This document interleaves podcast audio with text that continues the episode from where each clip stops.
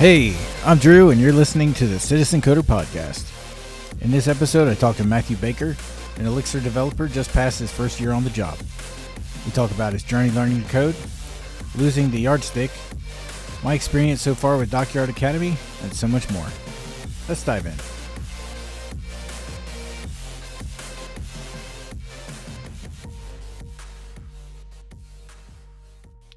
Hey, Matthew. Welcome to the show. For my audience out there, can you um, tell me a little bit about your about how you got started with Elixir and um, kind of your your coding journey? Um, yeah. Thanks for having me. Um, wow, I haven't thought about this for a hot minute. Um, which is kind of funny because a- you know a year ago it was the only thing on my mind. Um, yeah. no So doubt. um, I, I wanted to actually be an engineer, um, software engineer for a long time. Um, started in high school. I actually chose to go to school for it, and then you know, life happens. Um, Yeah, yeah, yeah, I that joined, feeling. I joined the army to pay for school, um, and then ended up being in the army for ten years. And when I came out, the thought of working at a desk was just petrifying to me. So, so I ended up, um, I ended up somehow getting into film, and I did that oh, that's years. that's weird. Yeah, That, that's a pretty uh yeah. yeah. Scared of a desk job and go into something even more terrifying. Um, it was interesting. It was it was a lot of fun. Yeah. Um, like uh, working on a film set had some really interesting challenges uh, that I enjoyed. Um, but kind of getting to that part of filming um, wasn't fun. So hmm it was an interesting thing. And um, so last year, well, I guess I should say during this whole entire time, um, I always kind of gravitated back towards um, software and coding. Um, I always was reading some programming book, whether it was C sharp um, or um, oh wow, it's been a bit. Um, no worries. you know, looking into JavaScript and everything like that. Um, and I used to joke that I had more programming books than than a non-software engineer should ever have. Um, I just have piles and piles of them. And um, awesome. yeah, so I, I last year I I just kind of took a reevaluation of everything and was like, you know what? I I really do want to do software development. Um, I've always wanted to do software development, and and now's the time. Um, film had grown uh rather uncomfortable with with trying to balance my professional life with my family life. hmm Um, Sure. I would I would often come home for less than 24 hours before flying out again. I know that feeling. Yeah. It's it's a rough ride, you know. Yeah. Um and then um yeah, it, it just kind of came down to this to this gut check moment. Mhm. Now, in parallel to all of this, um I had done some websites and I you know, did things here and there. Mhm. And so JavaScript was something that I was somewhat familiar with at the time I thought I was somewhat familiar with. Yep. Um and um I just didn't like object oriented. I didn't know I didn't like object oriented. I just you know Yeah. something just didn't seem right. Something didn't. Yeah. Something felt off. Yeah. Yeah. And so I also know um that feeling. yeah. And so I I got I think it was um you don't know JS. Um hmm I can't think of his name right now. But he has he has a, a book on functional JavaScript. And all of a sudden it was like the sun coming through the clouds, you know, over dramatize uh, uh, dramatize it. But nice. yeah, it was just like, oh my Like a goodness. light bulb moment. yeah, this functional programming, so Mhm. cool. And so then, you know, the rabbit hole opens up before you, and next thing you know, you're Yeah. trying to learn ClojureScript and all these things. And doing uh doing the doing kind of the shallow dive and everything related. Yeah. yeah. it, it's exciting. It's like it's almost like finding ice cream for the first time, you know, and you're yeah. just like, wait, there's more flavors. Like I want give me them all. Let me see Yeah. them. And so yeah, So That's awesome. I came across Elixir and something just felt um really intentional, really purposeful Mhm. about it. And I really liked that. Mm, Um, you know, in the army I worked on helicopters. Um, I've always Mhm.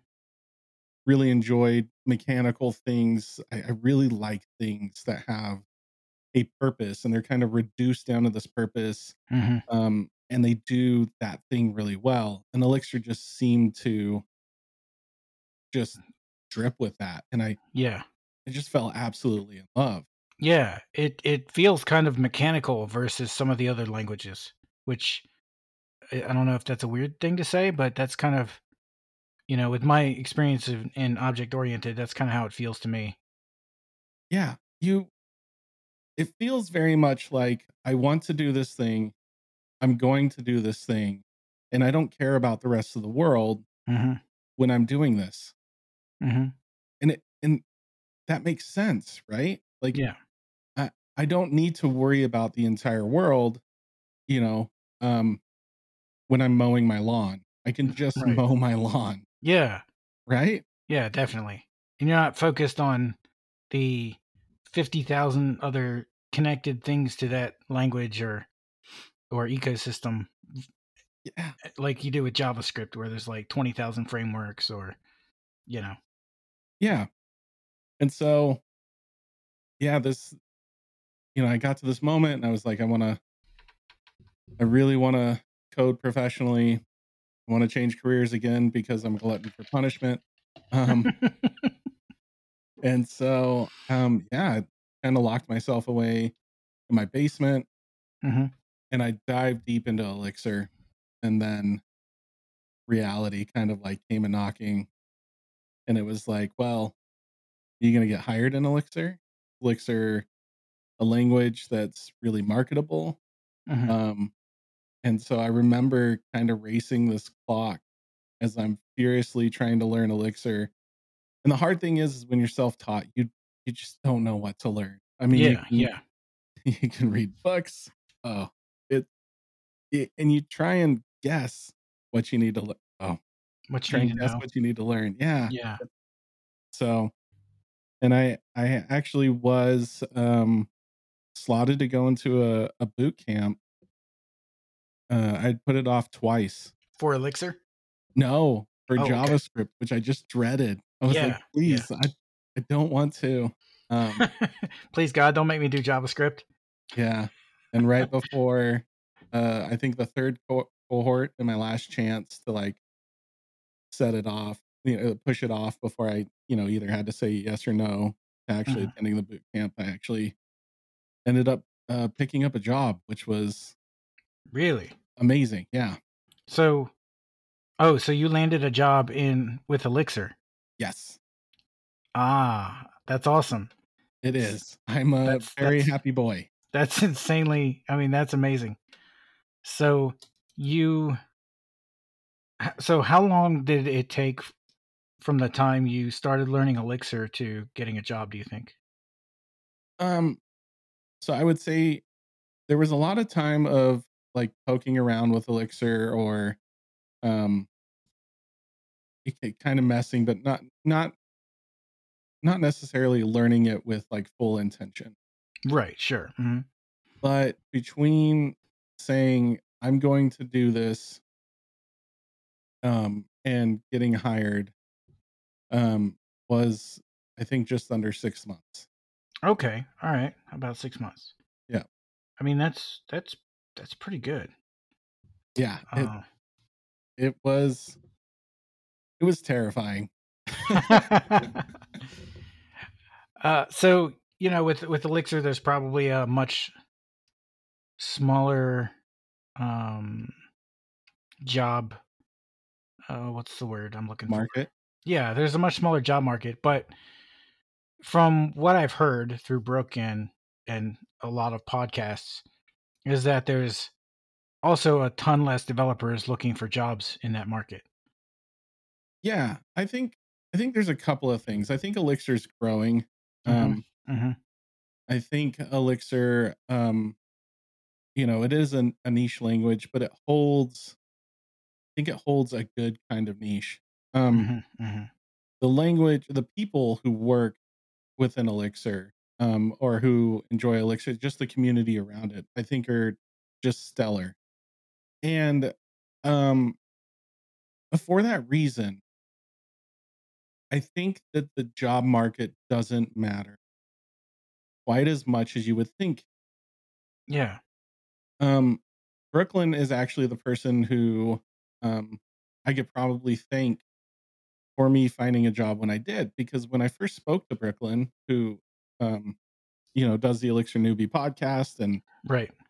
I had heard it, and I I just wanted to send him a message like, "Hey, thank you. Like I am that crazy person in my basement trying to learn Elixir all on my lonesome." Yeah.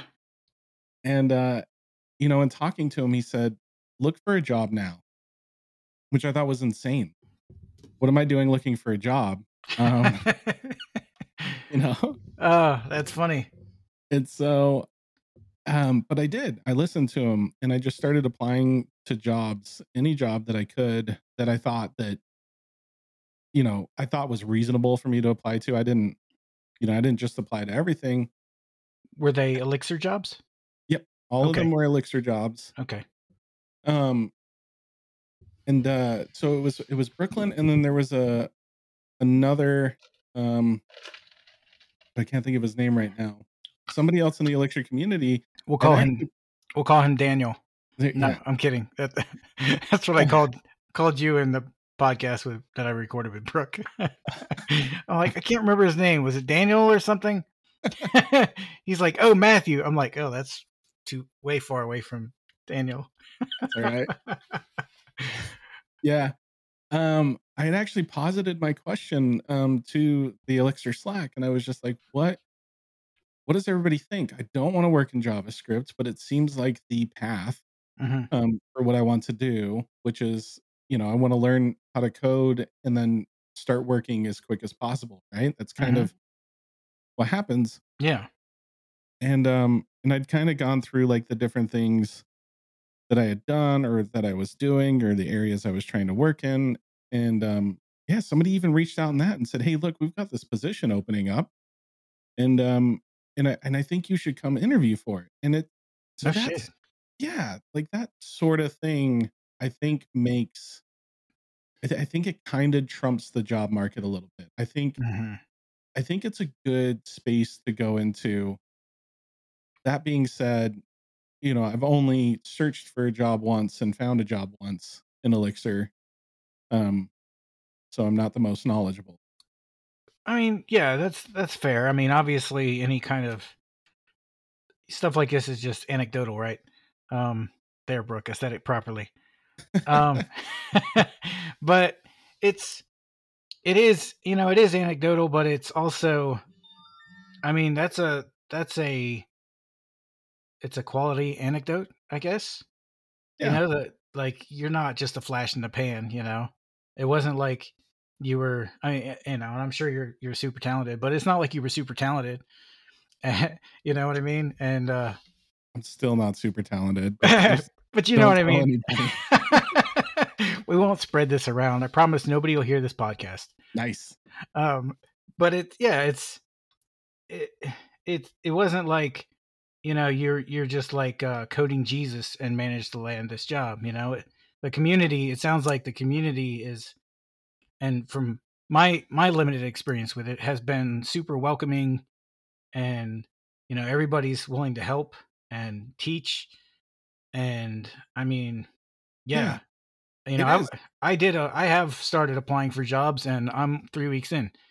So it's and I I pretty much got the same advice. You know, Brooke was like, somebody posted a job, and I'm just like, you know what? And I was joking. I'm like, I'm I'm gonna apply for it. You know, I I think I was like one weekend at that point, or one and a half weeks. He's like, you should do it. He's like, apply and you know, don't don't go into it expecting expecting you know that you're gonna land it per se.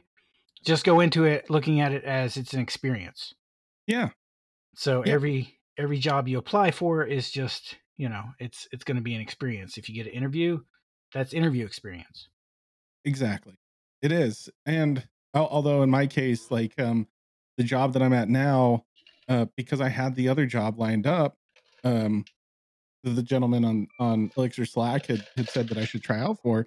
I initially went into um the job that I have now as like uh, okay, I'll get some interview experience and then as like I'm going through the interview process, um the end of every meeting or interaction I had was, man, that place is cool. And they will never talk to me again.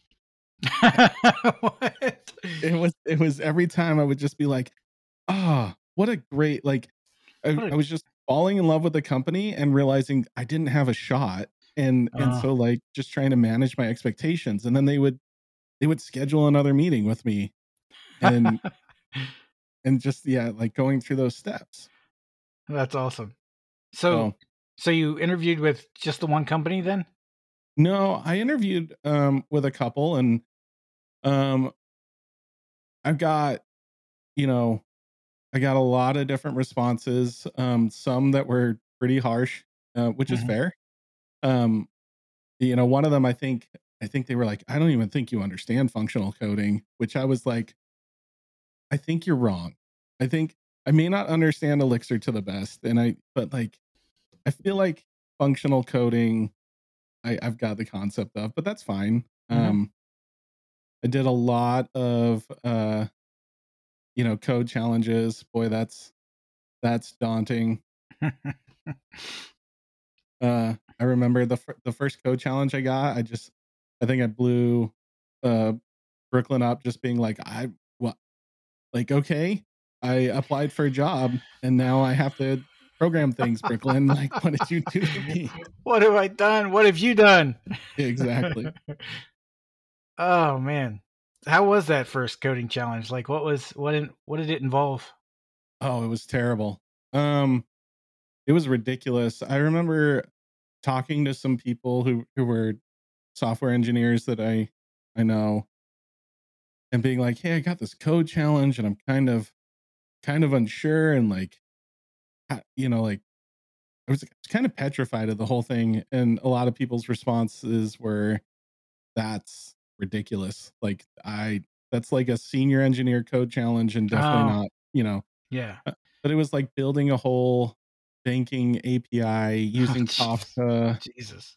and uh Yeah. yeah, It didn't sound doesn't sound just you, you saying that doesn't sound like it was a junior type of challenge. but but that experience is like so useful though, right? Like yeah. like the apprehension of getting a code challenge and then getting the code challenge and having it be like this feature you know like oh, all of that's incredibly useful right and so sure. I, I i think brooklin's right on the money where it's you know what's the worst that's going to happen you're Yeah. You- you're not going to get the job i mean you didn't expect to anyways you're you're looking for experience at that point Mhm.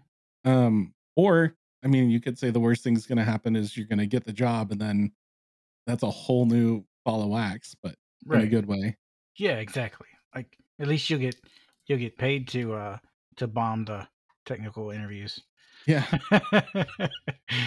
uh wow, that's crazy, man. So the the company you're with now, this is still your first Elixir job? Yeah um coming up on a year so i'm not i'm not far out from a year now Okay. Are you feeling more comfortable with Elixir? nope nope not That's- at all That's fair. No, really. i mean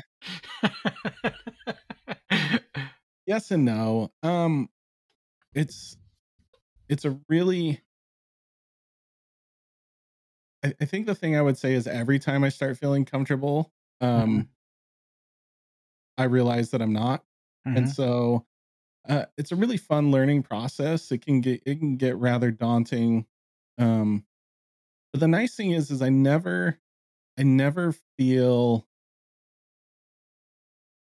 Hmm, what's the best way to put this I, d- I don't feel like it's elixir or i don't ever get frustrated with the language that's probably the best way to say it Okay.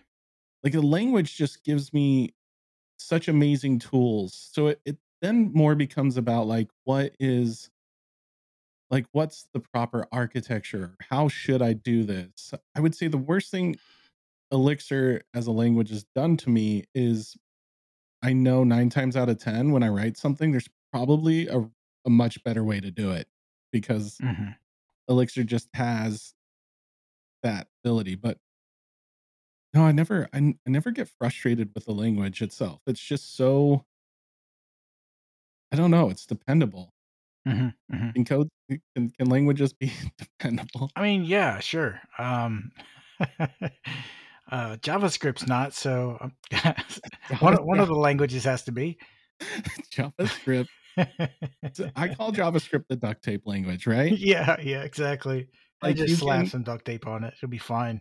Well, yeah, and you can do anything with duct tape, like literally anything with duct tape. Yeah, It's just never the way that it should be done, but you can do it. And you know, I I don't like I'm only partially familiar with JavaScript and I've only done so much in it, so I'm I'm kind of harsh on the language, but it I, just I am too. yeah, it just felt like a language where like anything and everything is possible even if it shouldn't be. hmm Yeah. and and i don't like i guess me personally that that feels not what i want to reach for especially when i'm already looking at a problem hmm that is is difficult or complex is i, I don't need a complex language or a complex solution hmm on top of that That makes that makes a lot of sense. Yeah. that actually makes a ton of sense.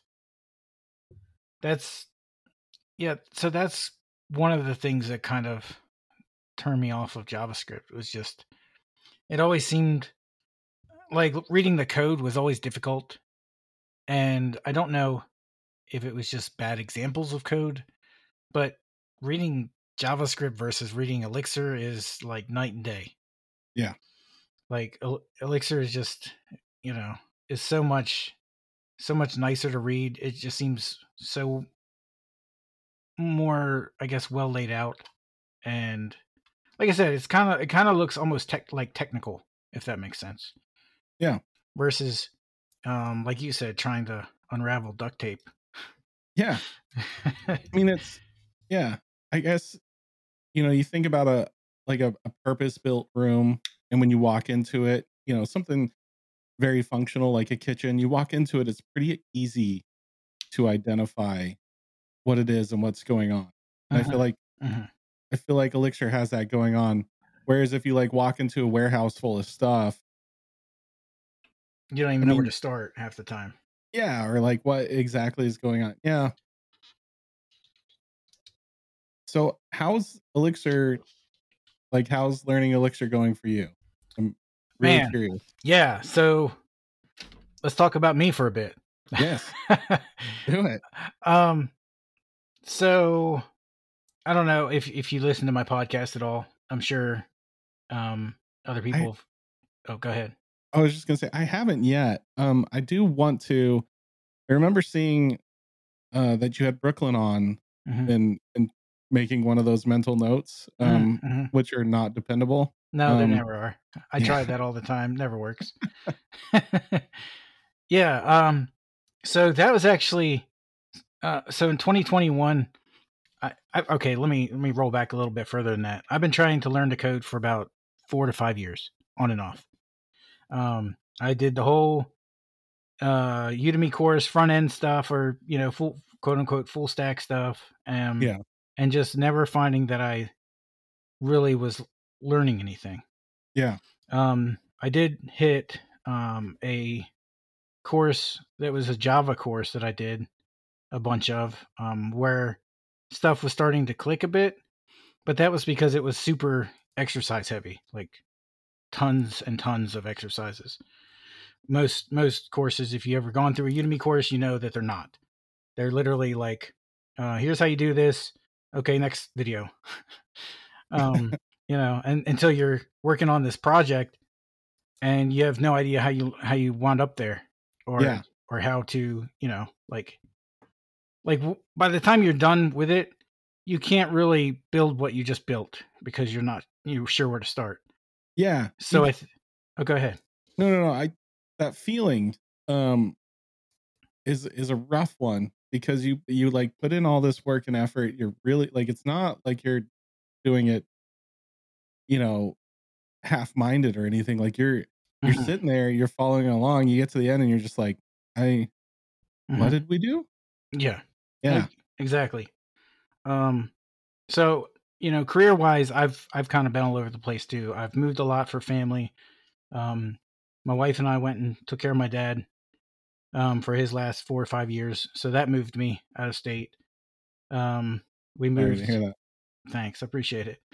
Um, we moved back here, so I'm in Arkansas now because my wife's dad passed away, and we couldn't coax her out to North Carolina, but we also couldn't leave her alone, you know. So Yeah. we moved out here, and it's kind of in the middle of nowhere. So I, you know, I took a job in the oil field, which then crashed when Corona hit. Um, so you know, I've literally like I've I've I've been all over the place. I've done all kinds of work Yeah. and through you know from 2016 on i've been making attempts at learning to code and um in 2021 i think i'd hit some burnout and i was just like you know i'm just tired of this i just want to try to learn maybe something else i'll just kind of look around so i ran into functional programming actually i think the yeah i think i'd run into erlang i'd i'd read something on erlang and i'm like okay this looks kind of kind of interesting but Yeah. um, and then I found out there were other languages written to work on the beam. So I bought the uh, Learning Elixir 1.6 book, Yep. um, which I'm sure is a fantastic book, but it's not a beginner's book. No. Um, and I'm not knocking the author or anything like that at all. Um, you know, I think if if you have a pretty heavy programming background, that book will probably help you get off the ground quick with Elixir. But it's it's not beginner friendly. Yeah. And there's not a lot of beginner friendly Elixir stuff out there, which I think is probably the uh, the reason that it's not a lot of people's first language. Part of the reason, I should say. Yeah, I can I can understand that. I think it's partially um I, I think it's partially because you you think initially that somebody's not going to choose Elixir as their first language or Mhm, or like it's going to be a Ruby developer mhm. or or something along those lines. So yeah, I do feel like a lot of the material out there um is kind of like, you know, up and running with Elixir, Mhm. not let's let's learn how to code. right, using Elixir. Yeah. Yeah. And, you know, you and I both know, having done some object oriented, that it takes a bit of a different mindset to grasp functional programming. Yeah. And so it's, uh, you know, I think it, it might be easier for somebody to learn functional from the start than it is for someone to try to flip the mindset. Yeah. Um, that's just my experience. And, you know, so I hadn't been super deep in to object oriented. I was kind of I kind of stayed in the shallow end because of the problems I had trying to learn. Um, that I I don't think I fully adopted the object oriented mindset, so it's made learning Elixir a lot easier as far as like switching to to learning um functional yeah, thinking functionally. thinking functionally yeah. Yeah. so i you know i tried i tried the book i kind of i put it down but it's always been in the back of my mind um i always thought that the syntax looked great you know it was ruby and i've done a little bit of that and uh, so when i was at work bored uh, one day i decided to look for an elixir podcast to see what was there because i've been listening to a bunch of like php podcasts and some other stuff Okay. So, you know, a- after going through a couple of them, they were like super technical. I Yeah. was like, okay, I'm going to see if there's anything for newbies. Um, and I probably typed Elixir newbie or something like that and ran into Brooks.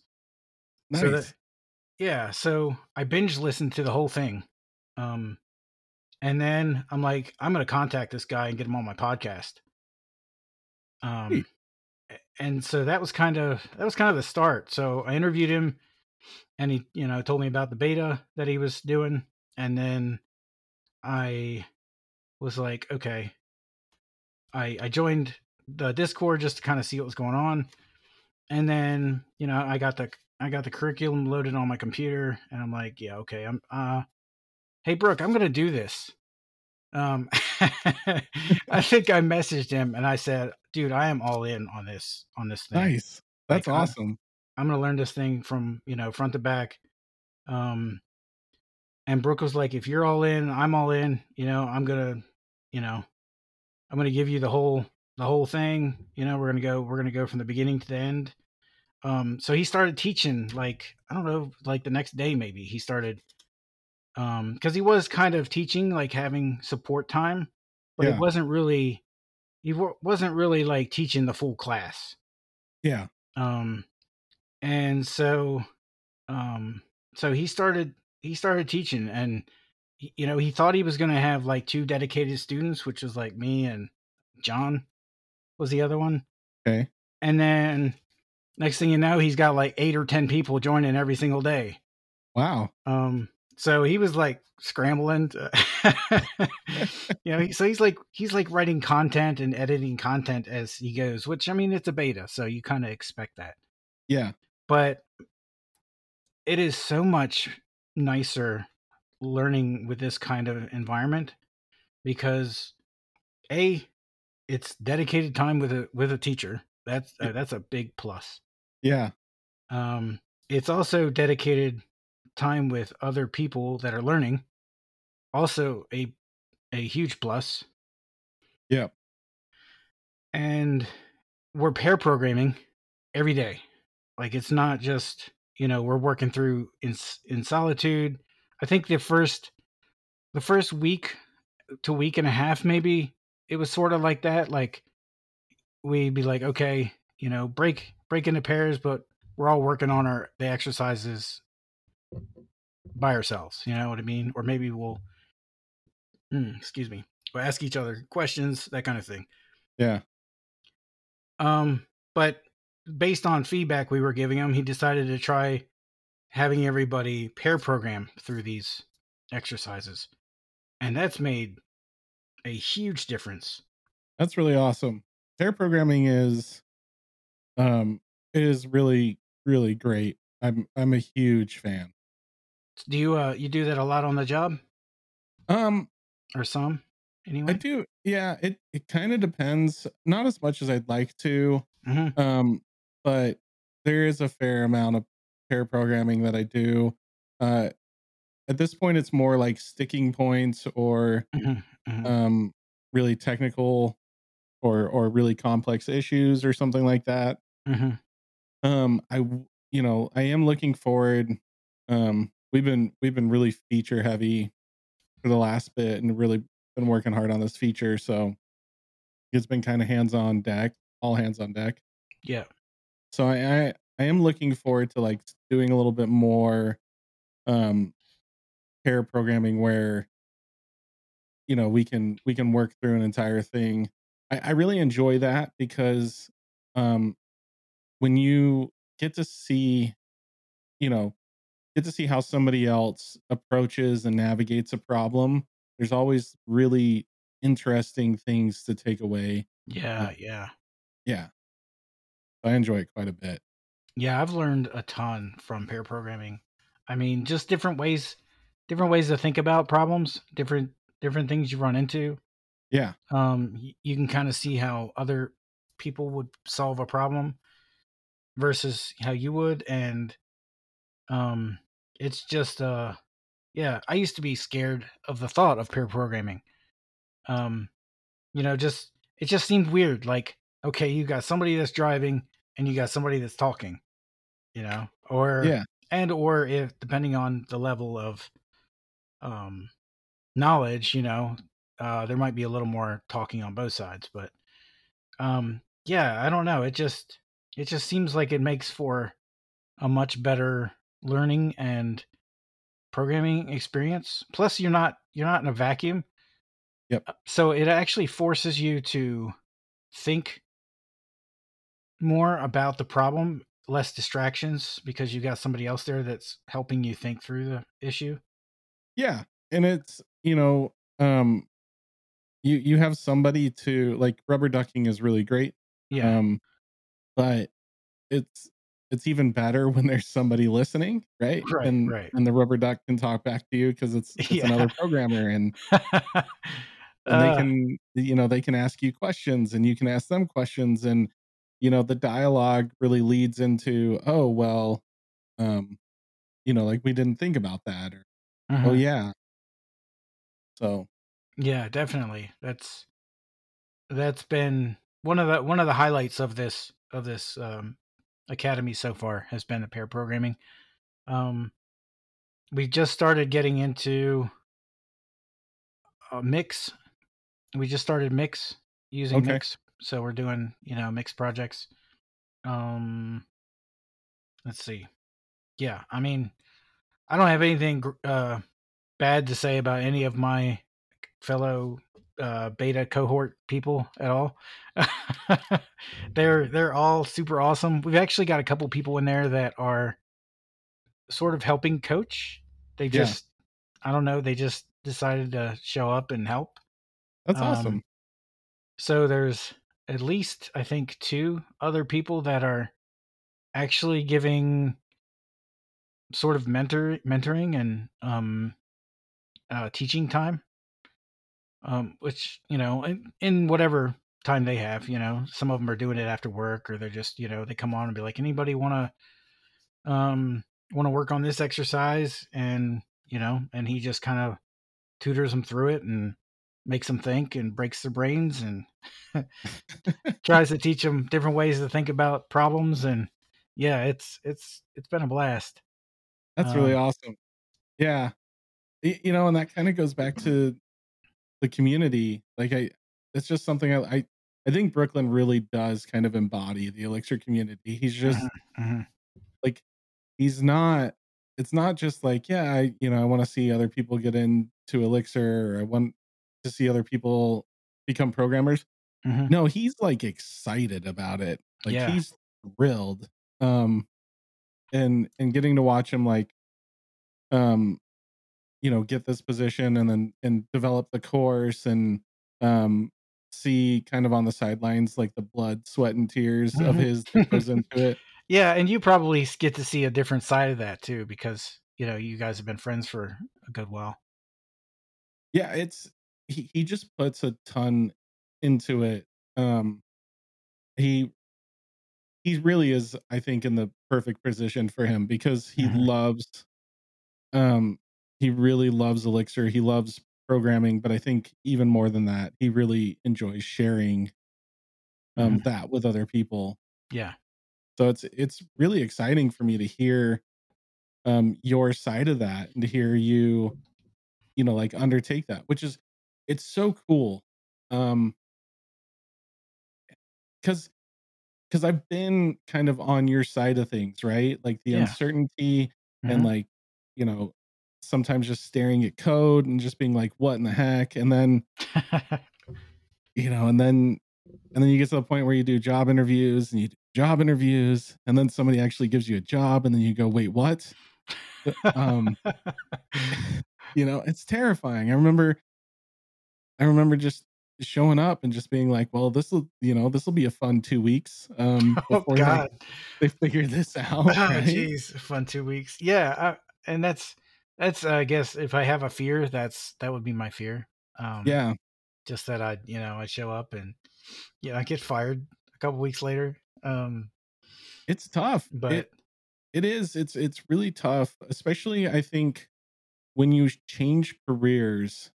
Um I think they it's really really tough. I I think it's cool cuz you bring this other experience and these other ideas um and things, you know, that aren't normally seen um from people who go the more conventional path, right? yeah, Um and so I, I it's a it's a really cool thing to bring that in but like all of a sudden you're in this new field and you've um i actually talk about this with other people at work all the time i lost my yardstick to my performance. So hmm you know mm. before in my jobs i i knew whether i was doing good or bad or i knew whether i was like crushing it or and you lose that and you're willfully saying i don't want that anymore because i'm going to go into a new area and i have to relearn it and it's it's rough and i think software especially so I'm I'm actually jotting that down. That's a really good.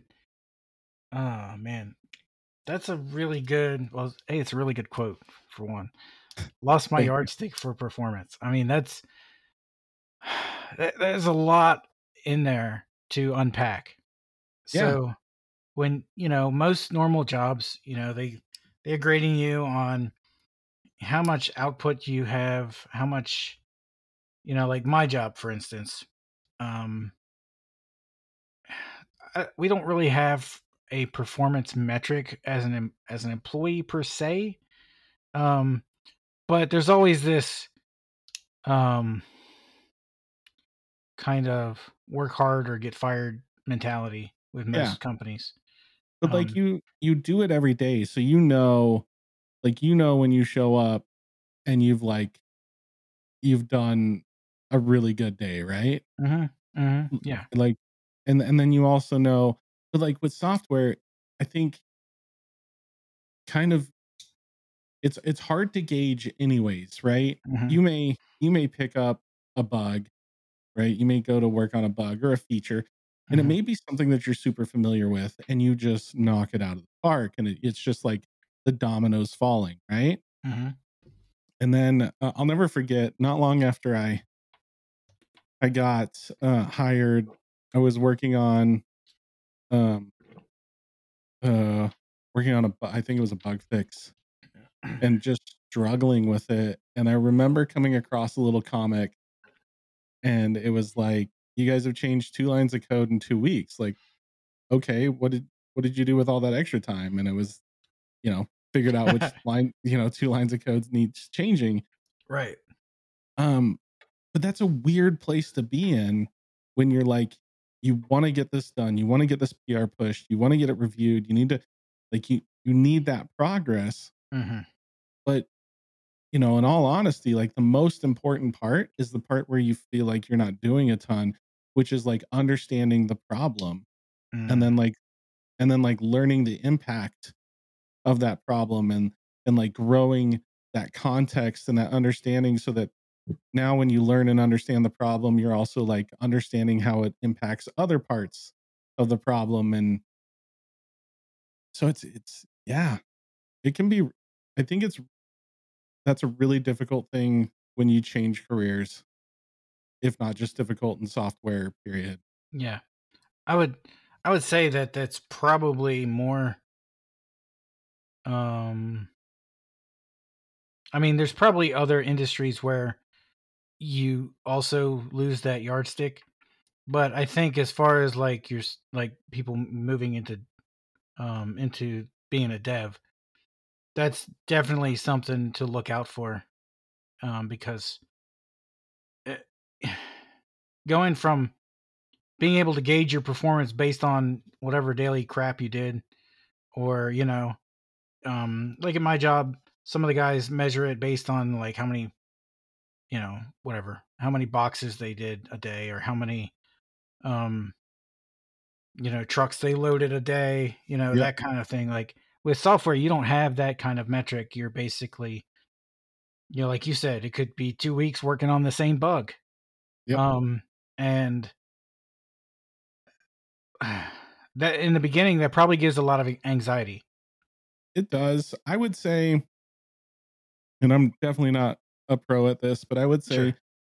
you know trust in if you can't trust yourself when you when you feel that imposter syndrome and you and you don't feel like you can trust that you're good or good enough like trust that at least the people who put you where you're at right? The, the people who hired you the managers who assigned you a task you Mhm. know right? Trust that they know. So if you can't trust your own Hmm.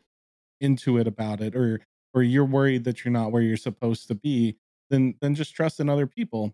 And look what's the worst that can happen right?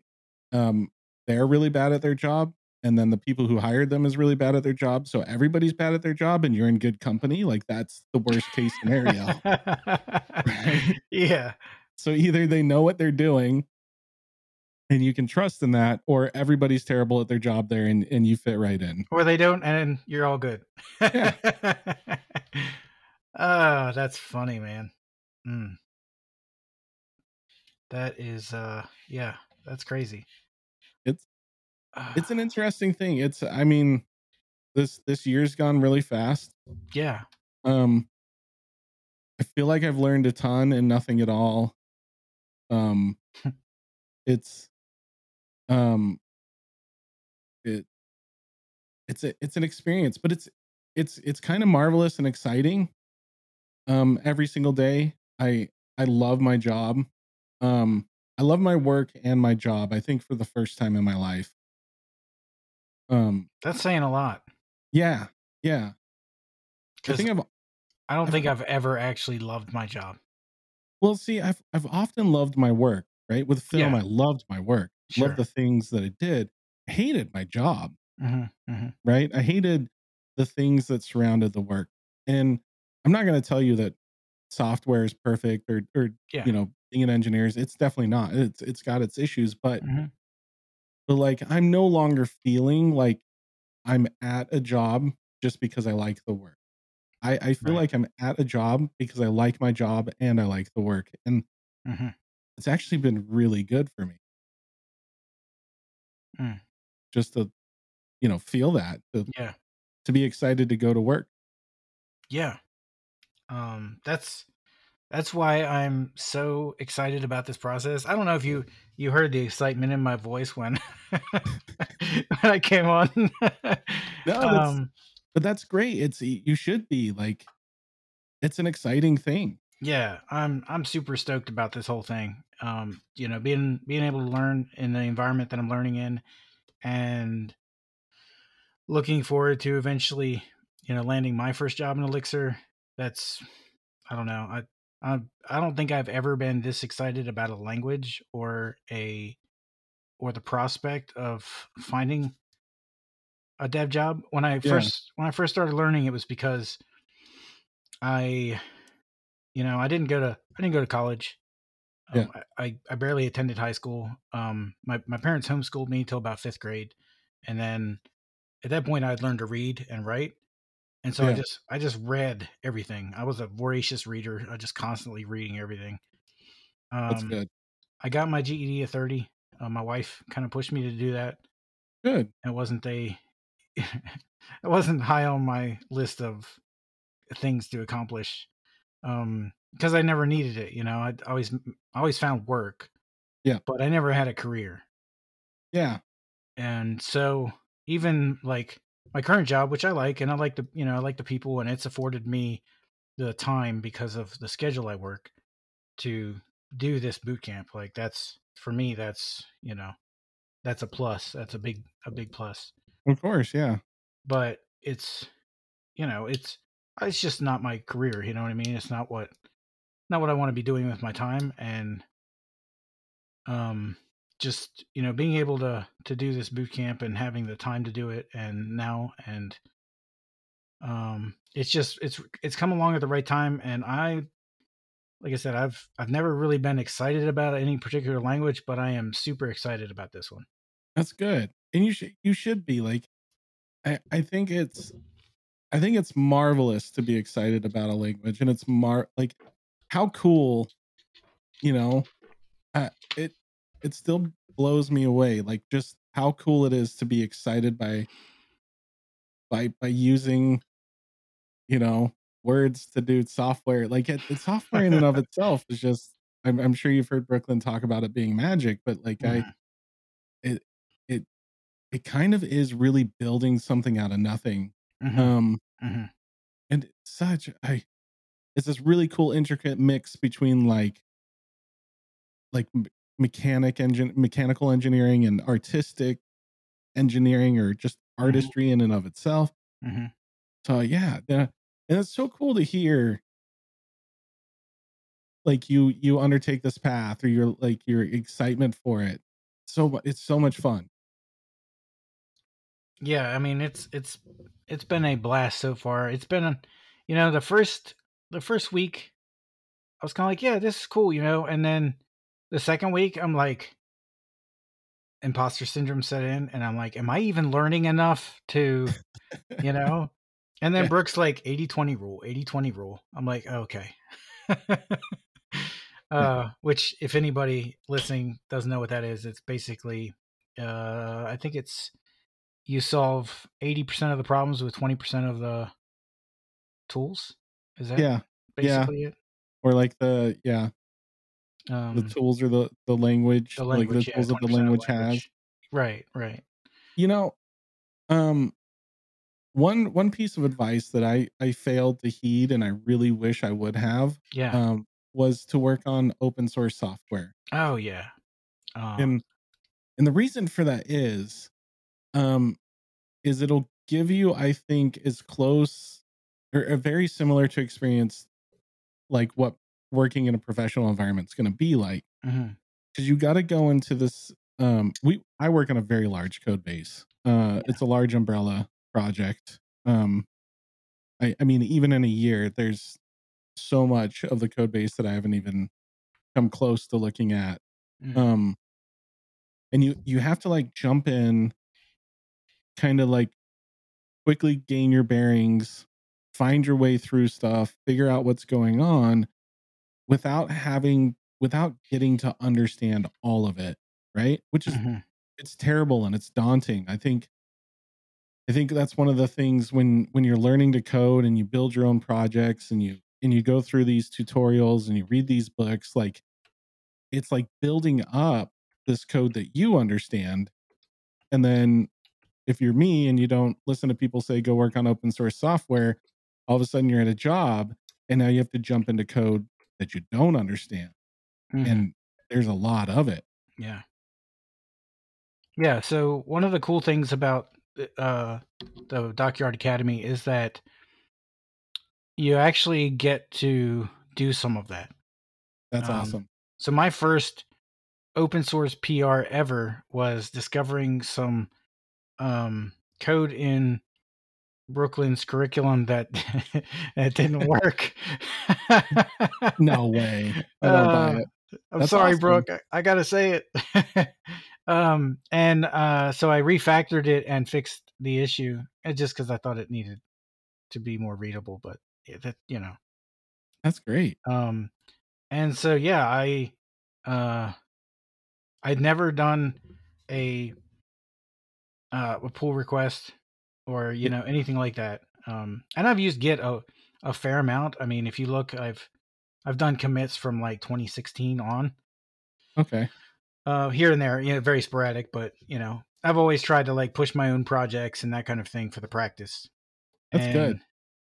But I'd never actually forked anything and did a, you know, a pull request to fix something or address something.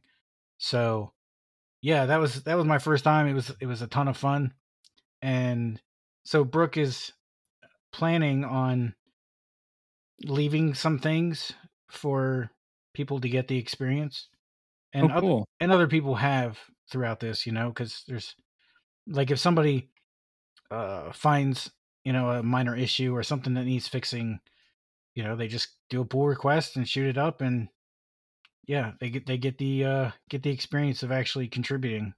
Which is really cool and yeah. that that's awesome. I th- i think brooklin i really um i really need to one of these days i'm gonna go through his whole curriculum um you probably learn a lot.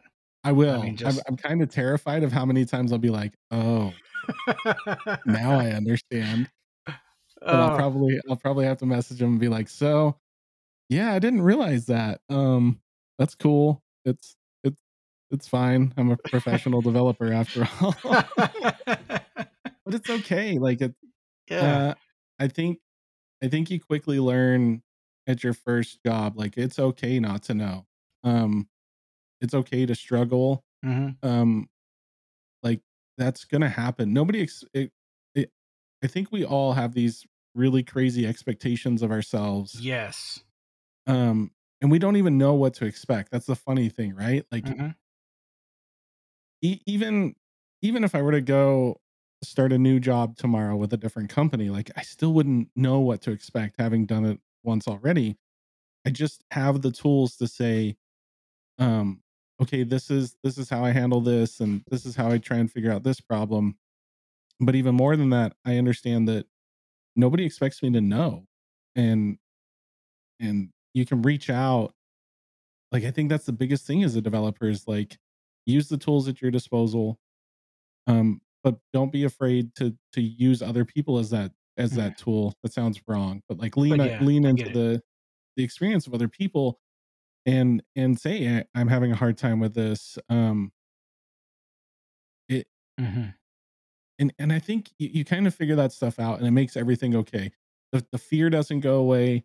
You're it's you know like a lot of the emotions still persist but i think you realize like it's okay um everybody's all just kind of trying to figure out these problems together Yeah, yeah. That's yeah, that's that's a that's a huge point. Um so tell me about um this whole uh D&D thing. oh brooklin's brooklin's d&d um Emporium. d&d group. Yeah. He yeah he let me um so essentially um i don't know if any you know anybody listening will kind of know the story but i met brooklin because of his elixir newbie podcast.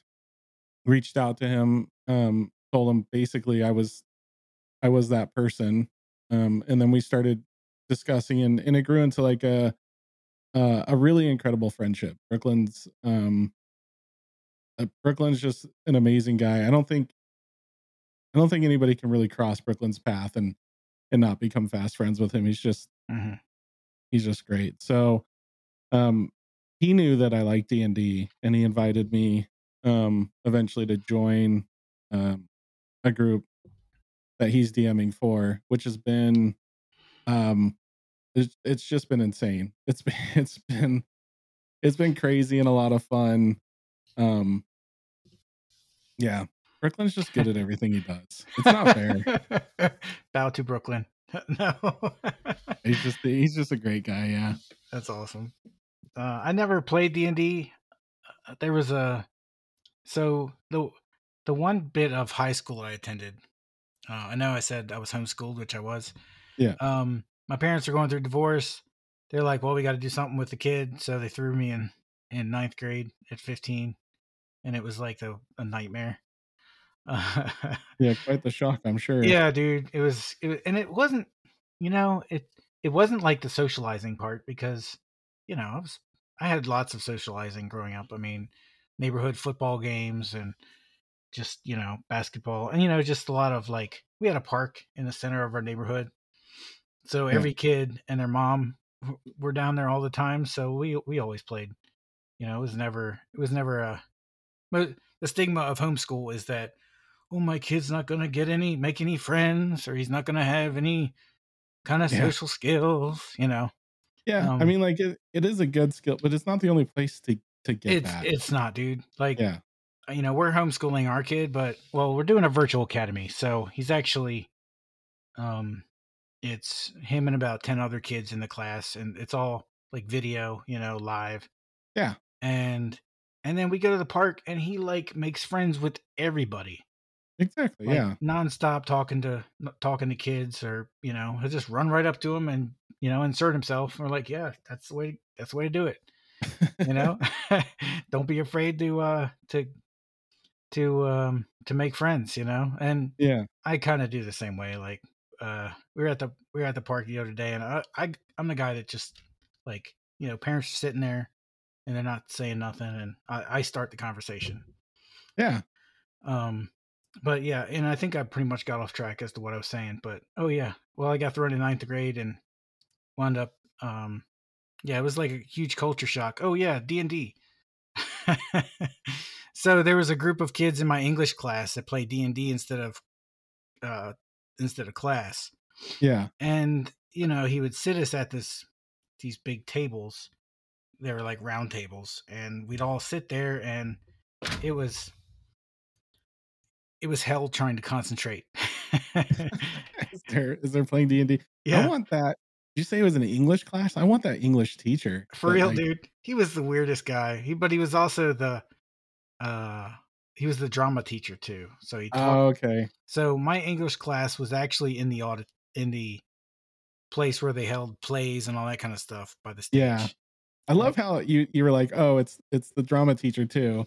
And like my response is like, "Oh, okay, now I understand." Yeah. But- it's so true though. It makes like it suddenly makes sense. Yeah. Um so did you get a chance to play?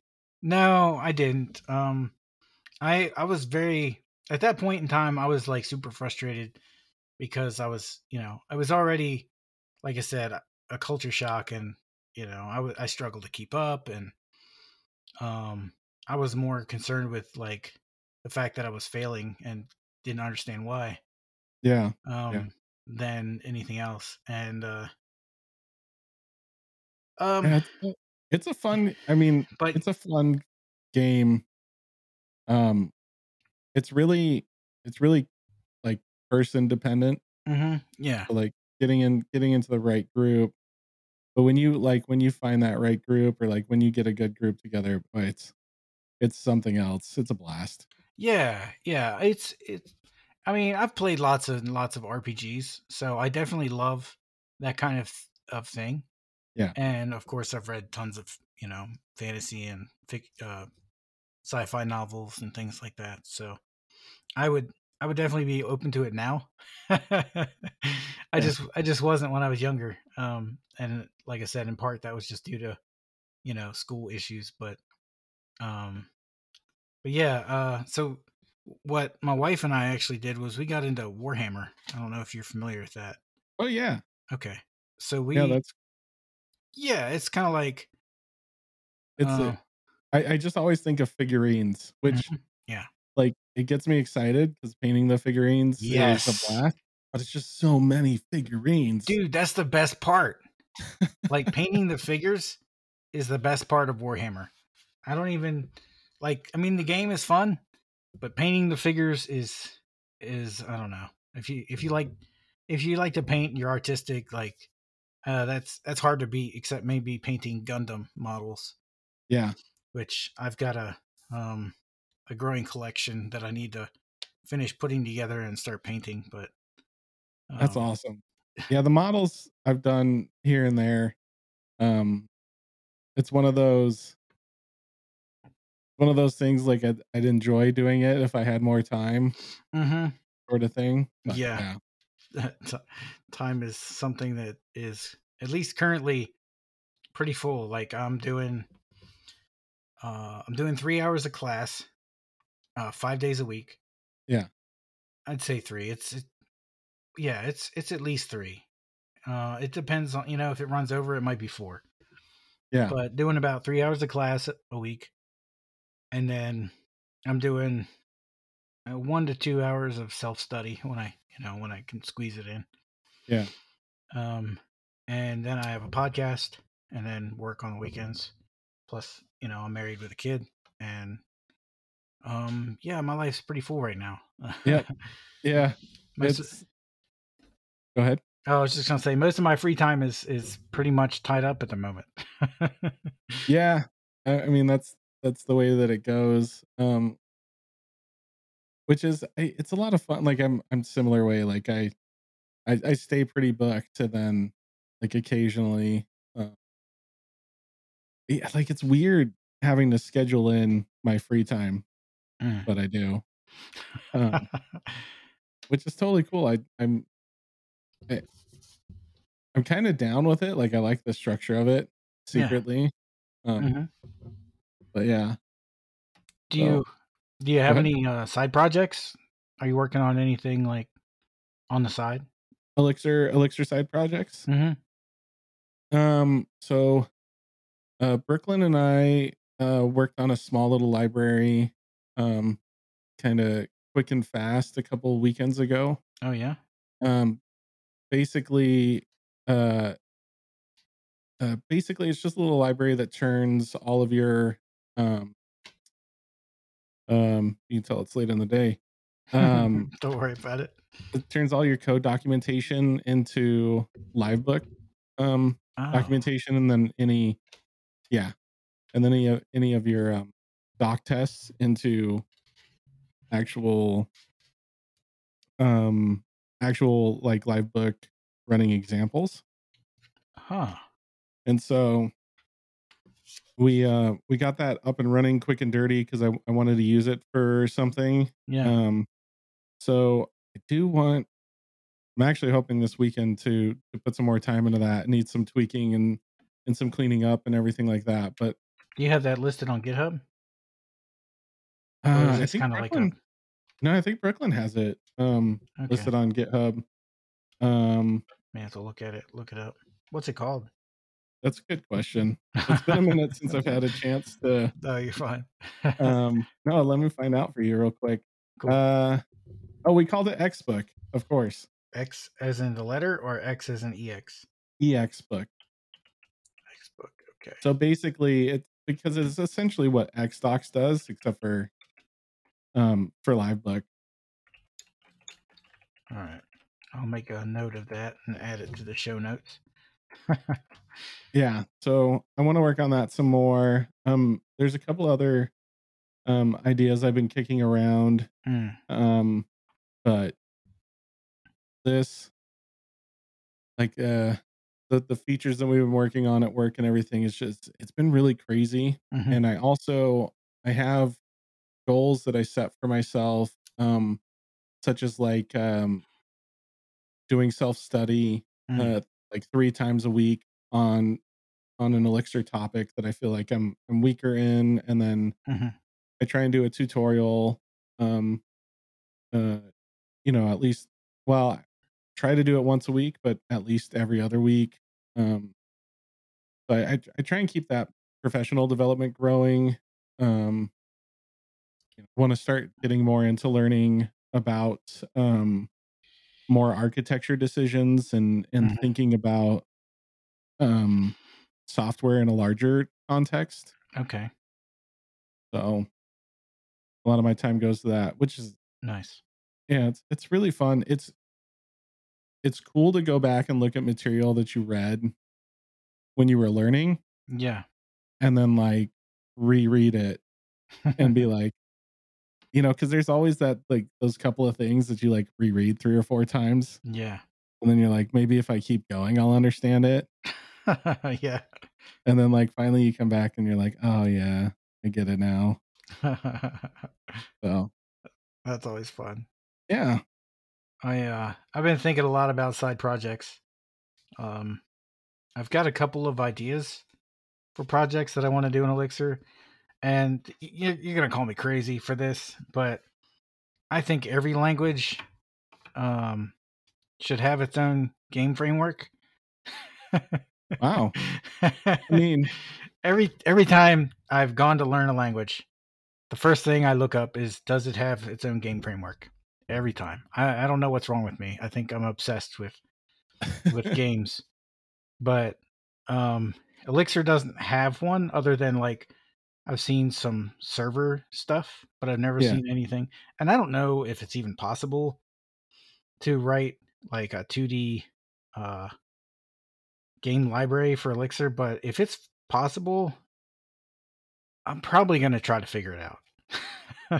but like that's that's the great thing especially with like side projects yeah. is is it doesn't even have to be possible and like you know Yeah. um which i don't see why it wouldn't be possible but that'll you know that'll be a really cool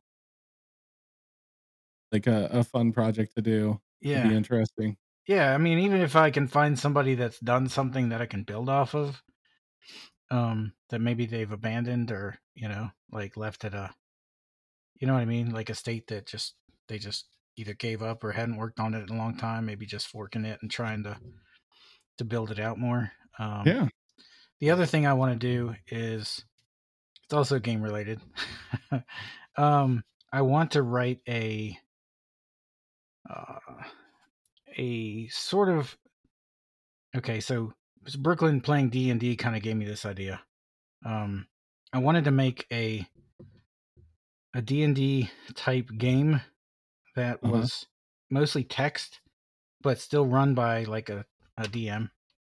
Um, Oh, but that could be that people could play asynchronously, you know, on their phone or computer or whatever when they had time to log in.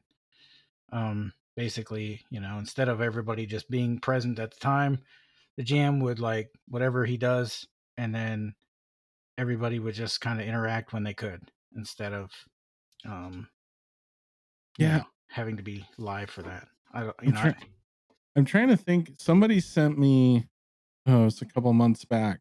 It was Mhm. like a set of, um, so it wasn't D and D, of course. It was it was a different TTRPG, but it was Yeah. like meant to be played asynchronously, oh, so that interesting. so that people didn't have to show up. So I'll have to see if I can't find that and Yeah, and get it over to you because that would be helpful. yeah, it, it's a really interesting concept. I think I think the hard time with that would be um a lot of I think a lot of D&D is the interaction. hmm Yeah, of course. I don't yeah, I don't think it so it'd be it'd be interesting to see how How it like how out. that yeah, how that played out. hmm Be Yeah. intriguing. I mean, I'd I'd be interested in seeing it too. Like, it's not, Yeah. you know, and and if it wasn't quite like that, like I still had some, uh, you know, like if it if I don't wind up building it out into like a full on like multiplayer asynchronous D and D game, um, maybe working it into something more like a, uh, not quite like a mud. Oh, Yeah. Um, but where uh, if you're familiar with that term, A, um, a little bit, not not okay super. it basically it was like the original mmo but it was all text based um and i know there's a uh, there's an elixir engine for that um but basically i would just um make it so you could sort of uh follow maybe like a campaign or something but it'd be like solo or something like that Gotcha. um and then it would just have some some visuals but maybe not like not hard on the graphics end just like maybe static images maybe like a paper doll you could you know add gear to and i don't know Yeah. just you know it's still kind of in the in the rough stages i just really just started thinking about it as we Yeah. as we move into building projects versus um doing everything completely in Livebook Yeah. That's exciting. uh, yeah i'm i'm man i'm like i said i don't know if you could hear my voice when i when i got on but uh i am like i'm super super excited about this whole this whole thing learning elixir and you know eventually finding work and you know being able to actually uh do it you know do it for a living. And and it, for me it's like i said learning the program started as a way to uh hopefully support my family down the road Yeah. because i haven't had a real career and i haven't uh, i've always just been on kind of that edge of not making enough money Yeah. Um, that's a that's a world I'm very familiar with. Yeah, yeah. So I'm looking know. f- I'm looking forward to hitting the point where I'm not I'm not sweating the bills every day Yeah. or I'm not having to play uh uh the bill shuffle. The the the Peter and Paul game. robbing Yeah. Peter to pay Paul Yeah, and exactly. Yeah. yeah, no, I under I understand that one rather well. Yeah, it's um the good thing is is like regardless of what started you on your way, like you you're genuinely interested and like excited about it, which is is good because making money is good. Um, Mhm. you know, when it comes to supporting the family, like I'll you know, like I'll do any job, Right. you know, I'll make it happen. But it's so much nicer when you enjoy it. Yeah. It it definitely is. And I am I'm really looking forward to that aspect of it more than more than probably anything at this point. That's awesome. Um I'd say it's coming. Yeah. Yeah, I I definitely think it is, man. I definitely think it is. I think um I think well, I'd say this year, but it's more like the end of the year. So uh somewhere between now and um the beginning of next year, hopefully I'll I'll land something and yeah. That'll be exciting. yeah. I'll, I'd I'd be interested to like I'd, I'd love to hear from you when that when that happens. Um, it'd be really cool. yeah. I mean, we'll we'll definitely stay in touch, man. Yeah, I for sure. I think that um, yeah, I, th- I think you and I kind of um, I don't know, we have a lot in common, um, and that's probably partly why I I told Brooklin I was like, your episode with Daniel. I'm, I'm kidding. your episode with Matthew was my was my all time favorite. Like that was I don't know. It just uh, something. Some of the things Wow. you said just really resonated with me, and I probably listened to that episode about half a dozen times Oh wow. at work and uh yeah that was that was like really the the kind of spark to make me really start considering elixir and then um and brooklin makes you feel like he like you know he's gonna help you no matter what you know like he's very supportive and Yeah. and he was like dude if you you know you want to learn elixir you know i'll help you any way i can and and he, he has he's you know he's definitely he's put in a ton of time and i appreciate every every last minute of it That's awesome. And yeah, and, and thanks a lot. That's really cool to hear. Um that was um yeah, it was a when I when I did that podcast, you know, uh when I was on Brooklin's podcast, I was um I think I had a pretty brave face on. I was sweating. Mhm. You know, I just didn't know what the future held. I um it was yeah yeah, it was an interesting time. It was really cool to hear that uh it resonated with you and that it you know it's um definitely definitely made a made a difference for sure. That's cool. That's really cool. I um, appreciate that. and that was that was one of the things that i made a point of to in fact that was probably one of the only things i wrote down to to ask him. Um because i don't you know i usually don't script. I don't do any scripting and i might scribble down a question here and there but i don't really you know i just want to have a conversation with somebody. I don't want to you know. Yeah. It's i don't know to me it's just more it's more interesting to have a real conversation with somebody than it is to uh, like have the whole thing scripted with a list of you know pre pre-made questions um but that was Yeah, one of the things i wrote down was like i couldn't remember your name but i made sure to make a note to find out you know what happened and uh that's what he told me about he had that you guys had recorded a follow-up but he had lost the audio. Yeah yeah we did the we did we did the i got the job thing and it was like um yeah. it was funny he um i told him i was like dude i i, I got a job and he was he was stoked like he was it was it was awesome to see him um just i think equally as excited as i was and then he was like dude we have to do a follow-up episode which i was like let me like be at the job for a minute like uh, let me get some experience so that it's not just yay i got a job and so we we waited a few months and and got to do it um yeah that's too bad i didn't i didn't realize the the audio had gotten lost Yeah. But- yeah, that, yeah. that sucks. But and I I hope that didn't uh you know damn it, Brooke. No, it's okay. but yeah so if anybody's you know li- has listened to that episode and comes across this one i i got a job yeah i made it That's awesome. Yeah, there's there's been a lot of people. In fact, that's probably my most listened to uh episode at this point. is Um, the episode with brooklin yeah. yeah And- he's and it's not that um yeah i mean i was gonna say it's not that it's it's not all like elixir people listening um you know it's uh i don't know it brooke just had he had a lot of good stuff to say about like finding jobs and um you know a lot of that kind of thing it was really unique Yeah. take and uh i think that it um yeah hopefully helped a lot of people uh, definitely helped me because I hadn't thought about doing this the the stuff that he mentioned on there. Um, so yeah, if anything, it helped me out. that's awesome but hey, man, I'm gonna I'll go ahead and let you go. I know I've we've we've kind of run. I, I don't really time it either, so oh that's okay Um, this has been good yeah, man, I've I've had a blast. Um, I would definitely like to uh, either talk to you on another podcast or you know even off off podcast yeah. would be great.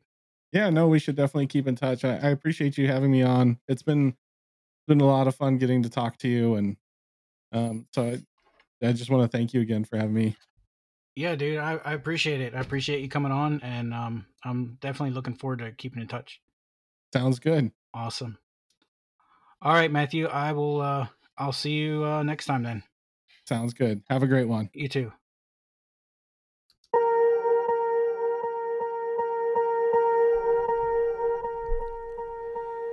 This has been episode 9 of the Citizen Coder Podcast. If you'd like to get in touch with Matthew, you can hit him up on LinkedIn. If you like what I'm doing and you want to sponsor the show, you can reach out to me at info at citizencodercast.com or message me on LinkedIn or Twitter. Links for everything else we mentioned are also in the show notes. Thanks for listening, and as always, I'll see you next time.